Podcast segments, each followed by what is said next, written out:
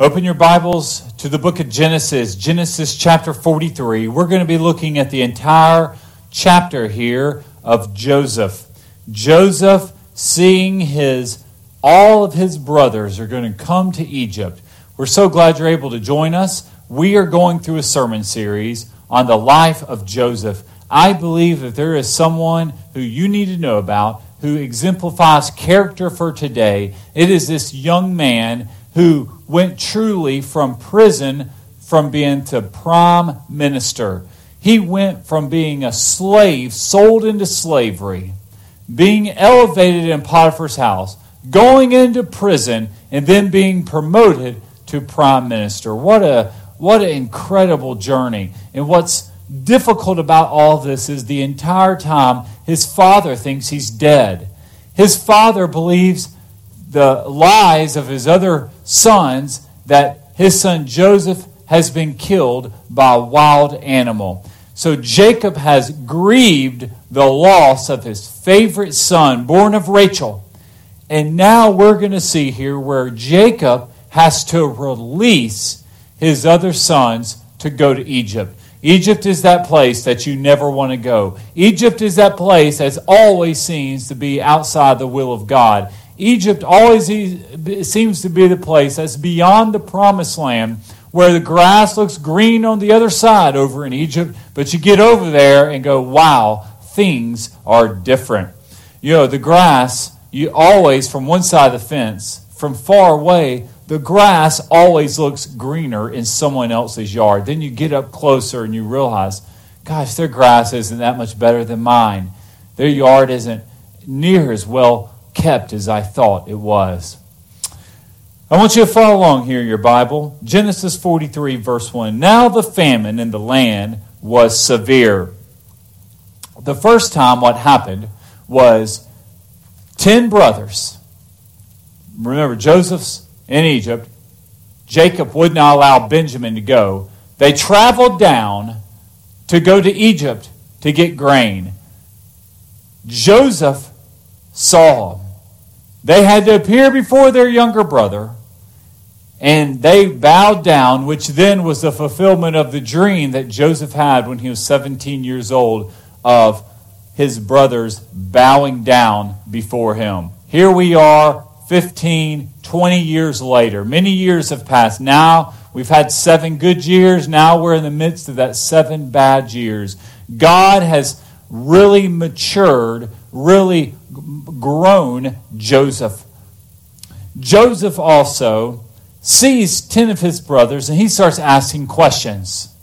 And he plays a game with them. He accuses them of being spies, so he bounds one of them, the second oldest one, Simeon. And Simeon is bound. And he can't be released until Benjamin, the youngest of the brothers, comes to appear before Joseph.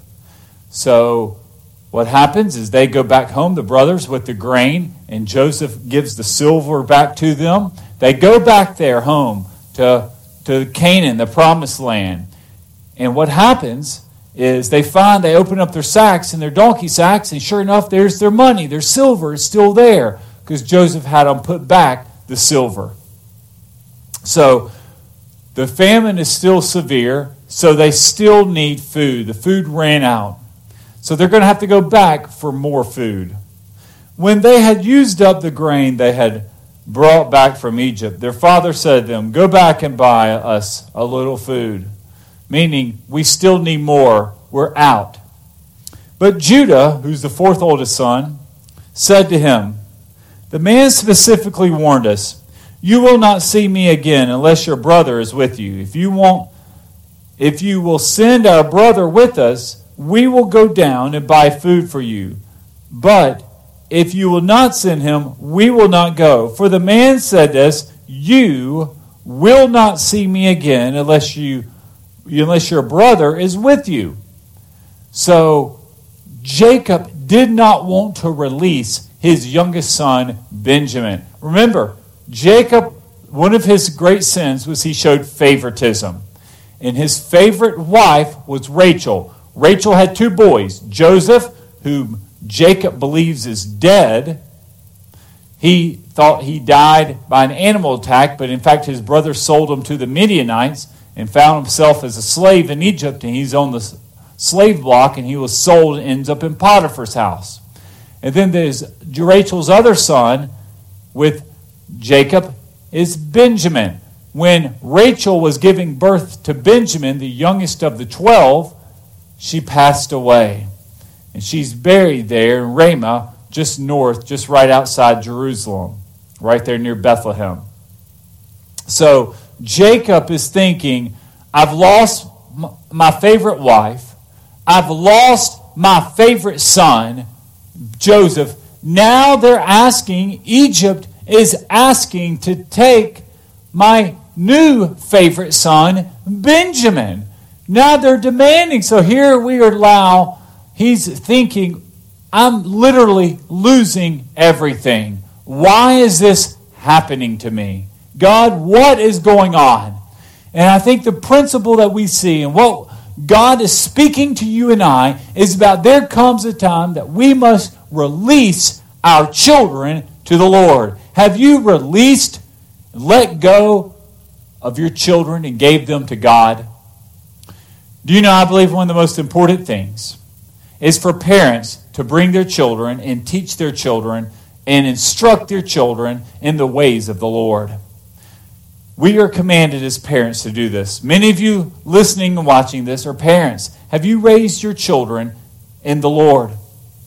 Have you instructed them in what is right and what is wrong? And if you don't do this, Fayette County schools aren't going to do it. Netflix isn't going to do it. You can't expect any, any other cultural programs or anything in media to teach biblical values to your children. So if you don't do it, if you don't bring your children to God's house, if you aren't teaching your children at the dinner table or before bedtime or giving them a devotional Bible, it's a brand new year. Did you get your children a devotional Bible? Have you started a new Bible reading plan? Are you have you set some spiritual goals for this new 2021 year? Do you ask your children throughout the year, how are you doing spiritually? What's God teaching you? What's the Lord doing in your life? Are you bringing them to church? These are good questions to ask. Listen, guys, if you cannot answer these questions with yes, I've seen the Lord work in my child's life. I'm praying for them to get saved. I'm praying for them to have witnessing opportunities for the Lord to use them and, and help, help shape and point them in the right direction. The book of Proverbs describes children as like a bow. You just you point them in the right direction and you fire, shoot them. It's like they're an arrow and you're shooting them. You pull back the bow and you fire. But a lot of times, what's happening is parents, they don't even take their arrow of their child and put it on the bow and pull it back. They expect someone else to do it. It's tragic to see children wake up at the day and spend all day on iPads, iPhones, electronic devices, gaming, video games TV, streaming, and they go to bed that day. And guys, I'm not kidding when I say this, they have done nothing. Nothing. You will not grow closer to the Lord by playing video games, by just roaming around aimlessly on the internet. When you do that, when you're watching aimlessly on Amazon Prime, and on HBO Max, you're allowing someone else to shape your thinking. And one of the ways, the ways, parents, children, this is you. If you want to see growth and see a richness and a fullness to the Lord, you have to take initiative in your spiritual life. No one else is going to do it for you. You can't expect your pastor, your youth pastor, your children's minister to grow you spiritually. You have to do it. Parents, you are the ones that will be held accountable for how your children, for you training, train them in the ways of the Lord. And then when they are old, they will not depart from it. The problem we have today is the word training might not be occurring. Now, many ways, it is occurring. I'll give you a, a, a couple examples of some things I do. This coming week, I'll be coaching indoor soccer. My very first game's on this coming Saturday. Say, Dan, why are you coaching indoor soccer? The reason I coach indoor soccer is because I can control the schedule. I can have a great influence on Benjamin and his friends. I can shape the attitude of the in the direction of the team. If you aren't the head coach, you can't do this. These soccer programs are dying for head coaches. I've known this from coaching years and years of upward. So I'm able to go in there. This is I am third league and lead the devotion, point the children to Jesus, and basically take we're in a secular environment, yet among all sorts of people, yet we're actually learning about Jesus. The games aren't on Sunday mornings, not interfering with church. We invite some of Benjamin's church friends in our church here, and it ends up something that could have been very secular, ends up being a very positive experience. And that is what we do as parents we point our children in the right direction. And that's it, listen, moms, you need to be the room mom at school, in the classroom. Dads, you need to be coaching the teams. You need to be right there taking the lead role so you can have a maximum spiritual influence. Because if you don't do it, other people will step in and point your children away from the Lord. Parents, God is entrusting children with you.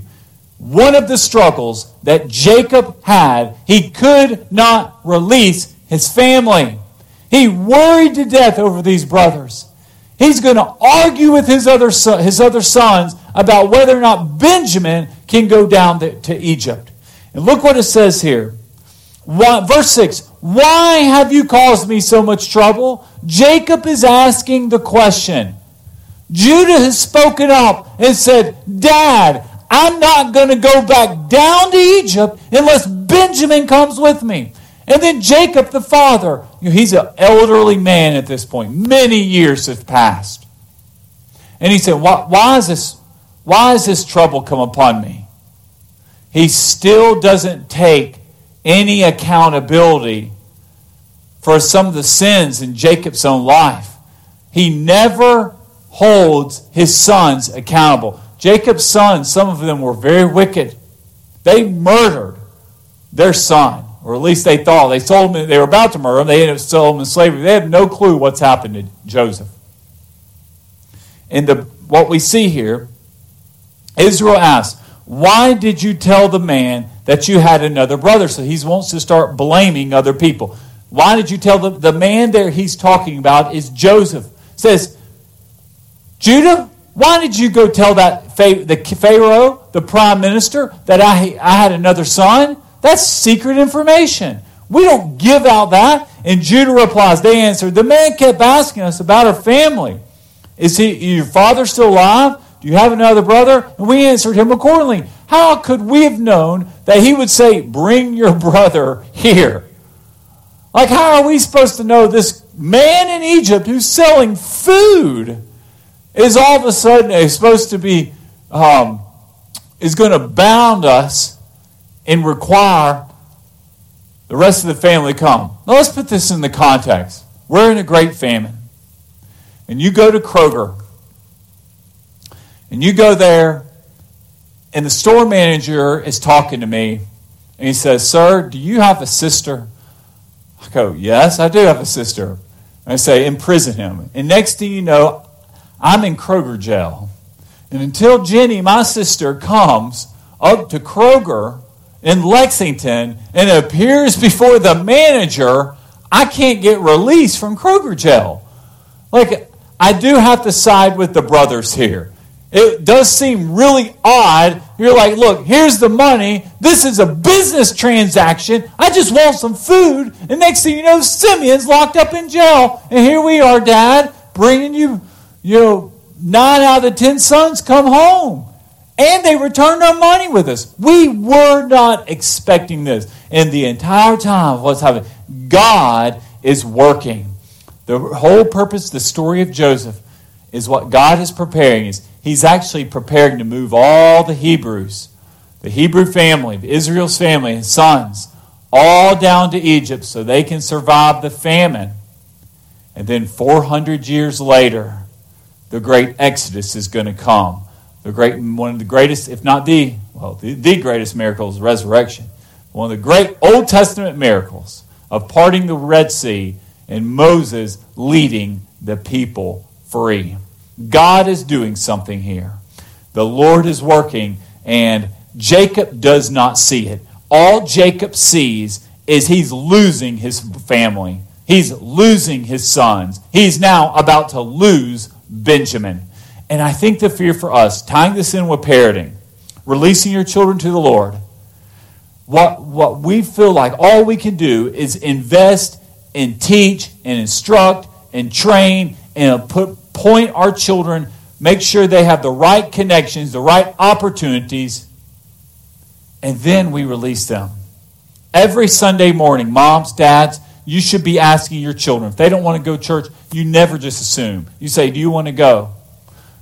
Uh, preachers preaching on this. Listen, you one of the great great ways to get children to church. If you have a positive attitude about the church, if you speak highly of the pastor, you speak highly of the Sunday school teachers, you talk about well, the great things God's doing, the children will adapt that same type of mindset. Even your adult children. I want to tell you, you go home and all you do is if you complain, you gripe, and you grumble, the people who are not going to church with you at home, they will develop that exact same spirit. It is, listen, as a born again Christian, you don't realize the spiritual influence you have with words. Let me say that again. As a born again Christian, you, those of you who are saved, you have an incredible spiritual influence with words, especially those that do not go to church or are not where they need to be spiritually. You can shape them and point them to the Lord. And what's sad in this situation Jacob is the Debbie Downer. All he can see, he does not see God at work. Judah is stepping up saying, Dad, we've got to do this. This is what the man requires. We have to bring Benjamin or we're going to die. So here's our options we die of starvation or we bring Benjamin to Egypt. What's it going to be? Are you this new year, parents, grandparents, how are you shaping your children? You release them to the Lord and you pray for them. You trust God with them. You hold them accountable. You constantly follow up. Any and every opportunity for you to do something positive. Wives, if your husband doesn't come to church every Sunday, any special event, any special trip, you invite your husband. Do you want to join me? Let's go to this together. This will be a fun opportunity. Any way to plant those gospel seeds. One of the best ways to get people connected at church is when they come, they need to meet and connect with other people. Your children need to connect with other friends. That way, when they come back again, they will see folks they know. I know this is really hard during COVID season, sitting every other pew. Really awkward. It's hard to even tell with people's with a mask on. But friendships and relationships are a must in a church. That's what makes a church a family. You talk about church family. Church family means these are my best friends. These are people I'm close to. These are people who are praying for me. These are people I trust. These are people that hold me accountable. Keep going here in your Bibles. Then Judah said to his father Israel, Send the boy with me. We will be on our way so that we may live and not die. Neither we nor you, nor our dependents. I will be responsible for him. You can hold me personally accountable. If I do not bring him back to you and set him before you, I will be guilty before you forever. If we had if we had not delayed, we could have already made it twice by now. Have you ever wanted to do something, but basically you wasted so much time, you dilly daddled around, talked about it, overanalyzed it, paralyzed in analysis of, of paralysis, just doing nothing, just thinking about it and refusing to do something, all that ends up happening is just like Judah. All we've done is delayed. We've talked about this. We've beat around the bush. I've already kind of gone down there two times, and we easily could have been back. Then the father Israel said to them, If it must be so, then do this. Put some of the best pro- products of the land in your pack and take them down to the man as a gift a little balsam and a little honey, aromatic gum and resin, pistachios and almonds. Take twice as much silver with you Return the silver that was returned to you in the top of your bags. Perhaps it was a mistake. Take your brother also and go back at once to the man. May God Almighty cause the man to be merciful to you, so that he will release your older brother and Benjamin to you. As for me, if I am deprived of my sons, then I am deprived. Jacob is coming to the realization that he says, I am not in control. I cannot control this. The people are dying, the people are hungry. All I can do is send Benjamin and pray and hope the Lord keeps him safe. Eventually, sometimes the children, I think the biblical principle also, there's some, sometimes the children, like Judah, had to step up and say, Dad, if we don't do something, we're going to all die. We're running out of food. This is a severe famine. We have to take action the man there in Egypt said he wants to see Benjamin. So we either bring Benjamin with us and get some food, or we stay here in Israel and die. What's it going to be? We've talked about this enough now. I could have already made two trips. Sometimes it takes a child to step up and say, Mom, Dad, this is what's going to happen. We have to make a decision. Poking around is not helping anything. And we commend people like Judah who had the leadership skills to step up and say, Dad, I'm taking over. Like, we've got to do something. The men took this gift, double the amount of silver and Benjamin, and immediately went down to Egypt and stood before Joseph. So they're back in Egypt. When Joseph saw Benjamin with them, he said to his steward, Take the men to my house, slaughter an animal, and prepare it for they will eat with me at noon. The man did as Joseph had said and brought them to Joseph's house. But the men were afraid because they were taken to Joseph's house. They said, We have been brought here because of the silver that was returned to our bags the first time. They, there was this fear with them. You know, guilty people are always afraid they're going to get caught. They always feel like, okay, this is a consequence for my previous sin. With Joseph, we put the money in there. Now they're bringing us here to the back because they thought we stole the grain and didn't pay for it. They intended they intend to overpower us, seize us, make us slaves, and take our donkeys. So they approached Joseph's steward and spoke to him at the doorway of the house. They said, My Lord, we really did come down here the first time only to buy food. When we came to the place where we lodged, for the night and opened our bags of grain, each one's silver was at the top of his bag. It was the full amount of our silver, and we have brought it back with us. We have brought additional silver with us to buy food. We don't know who put our silver in the bags. Then the steward said, May you be well. Don't be afraid. Your God and the God of your father must have put treasure in your bags. I received your silver. Then he brought Simeon out to them. The steward brought the men into Joseph's house, gave them water to wash their feet, and got feed for their donkeys. So they're taking good care of these brothers. Since the men had heard that they were going to eat a meal there, they prepared their gift for Joseph's arrival at noon. When Joseph came home, they brought him the gift they had carried into the house, and they bowed to the ground before him. He asked if they were doing well. And he said, How is your elderly father that you told me about? Is he still alive? They answered, Your servant, your father as well. He is still alive. And they knelt low and paid homage to them. So here they are again, fulfilling that dream. They're kneeling down before their brother. They're bowing down. They're paying homage to them. And goes on to say, verse 29 When he looked up and he saw his brother Benjamin, his mother's son, he asked, Is this your youngest brother that you told me about? Then he said, May God be gracious to you, my son. Joseph hurried out because he was overcome with emotion for his brother, and he was about to weep. He went into an inner room and wept there. There, then he washed his face and came out. Regaining his composure, he said, Serve the meal.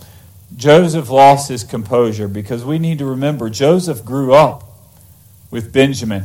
This is his younger brother. Joseph knew Benjamin all the way until he was 17 years old. So his whole upbringing, his whole childhood, he spent with his younger brother. They had the same mother, they were full brothers. And this is the first time in 15 plus years he has seen Benjamin. He looks up, and there he is. And he started to cry. He started to get emotional about it. They still do not understand. The brothers are just in awe of what is going on. We are here at a grocery store, and this man keeps asking us all these questions. They served him by himself, verse 32, his brothers by themselves, and the Egyptians who were eating with them by themselves, because Egyptians could not eat with Hebrews, since that is detestable to them. Now, this is interesting. We have three different mills going on here. Look at this. Verse 32. They served him by himself. So Joseph is eating by himself. Hebrews were not allowed to eat with Egyptians. Hebrews ate kosher food. Joseph is aware of this. The Egyptians don't know this. They just eat whatever. Hebrew people, they would eat separately. His brothers by themselves. So understand, the brothers knew to eat separate. So Joseph could not eat with his brothers because that would have revealed his eye. They thought, they thought the man was a, an Egyptian. They think this guy's an Egyptian. He can't eat with us. So we're about to eat a meal. So literally, there's like different rooms or dividers. We have our conversation, but then when it comes time to eat, we put the dividers up. So the Egyptians are probably used to Joseph not eating with them. But Joseph could not eat with his brothers, or it might reveal he know that would be offensive to them. So we literally have three rooms. Joseph over here eating by himself. His brothers are eating room number two by themselves. And the Egyptians are eating by themselves because the Egyptians couldn't eat with the Hebrews. And what's powerful about this is all three of these different groups don't understand. Only Joseph gets it. The Egyptians do not understand who these different groups are. The 11 brothers think Joseph's dead, and they just think there's two sets of Egyptians eating on each side. But Joseph knows what's going on. Joseph is allowing that. They were seated before him in order by age, from the firstborn to the youngest. The men looked at each other in astonishment. Joseph had them seated by their age. It's almost like he's playing a game with them. Portions were served to them from Joseph's table, meaning they're eating the premium food. And Benjamin's portion was five times larger than any of theirs. So that's a sign of favoritism. They, in their mind, the brothers, they would not understand why the, the, the um, Egyptian, why Joseph, the prime minister, would show favoritism to Benjamin. But the brothers knew that Benjamin was their father's favorite son. He was the, he was the baby, yet he was also now the favorite. Previous favorite was Joseph. They thought Joseph was dead. So they're just in total astonishment by what they think this is just a coincidence. They don't understand. They are literally there buying grain, and next thing you know, they are being seated in honor of their age and Benjamin's receiving the ultimate honor, five times the amount of food. And this is the premium king's food, the kosher king's food.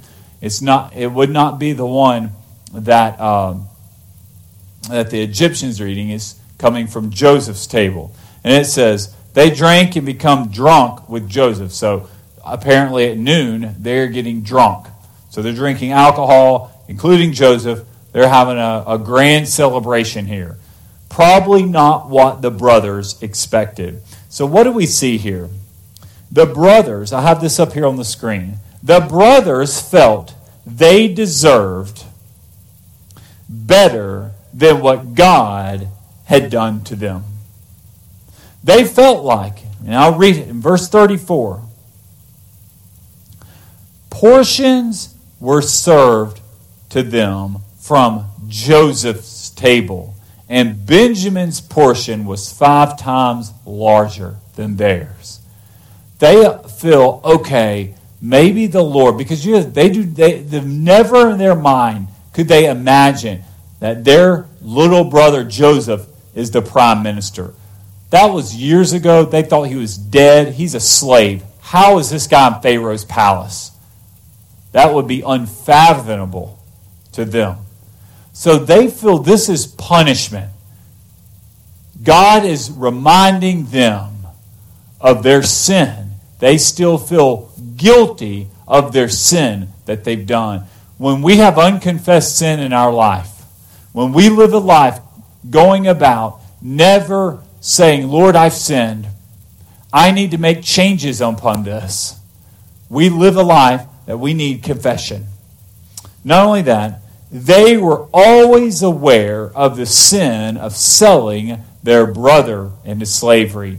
Every time there's a sign of favoritism that reminds them. Uh, Joseph was the favorite.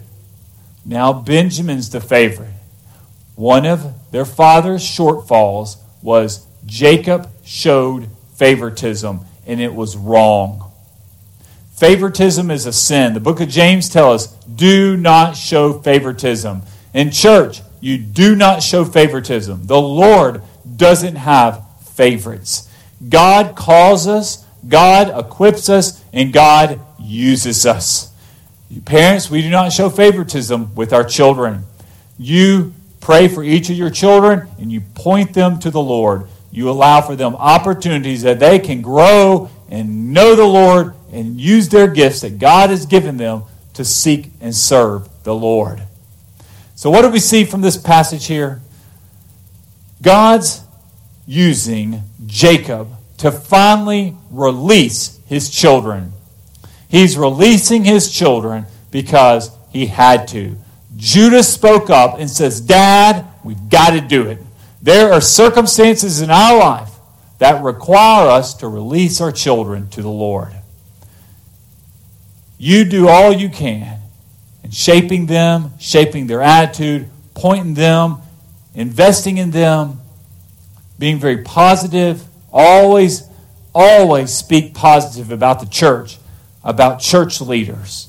Because if you don't, if you speak negative about the church and talk about bad things that might happen, or bad things you think are going to happen, or bad things that could happen, or bad things that did happen, all you're doing is corrupting your children and grandchildren, great grandchildren.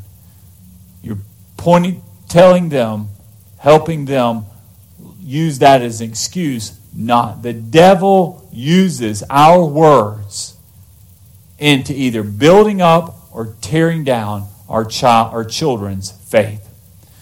Listen, I want you to release your children to the Lord.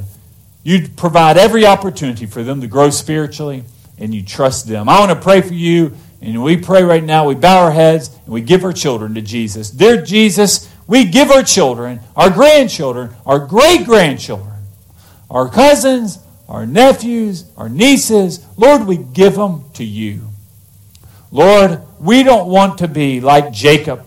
He could not release his children. He was forced to by famine and by Judah and by the prime minister of Egypt. God, I pray that we take these words and we seal them in our hearts and help us see the biblical principles that you did in Jacob, in the brother's life, and in Joseph's life to point people, to direct people to your workings. Lord, we know you're working our life. Lord, I pray this new year, 2021, is the best year ever in our life. Lord, I pray we don't allow negativity to overtake us. We use our words to push people and point people to you. God, we give you this message.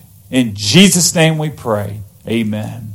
Thank you so much for watching and listening to this service. God bless you. I hope you continue with us here on our Sunday evening sermon series on the life of Joseph. I'll see you next Sunday. God bless you.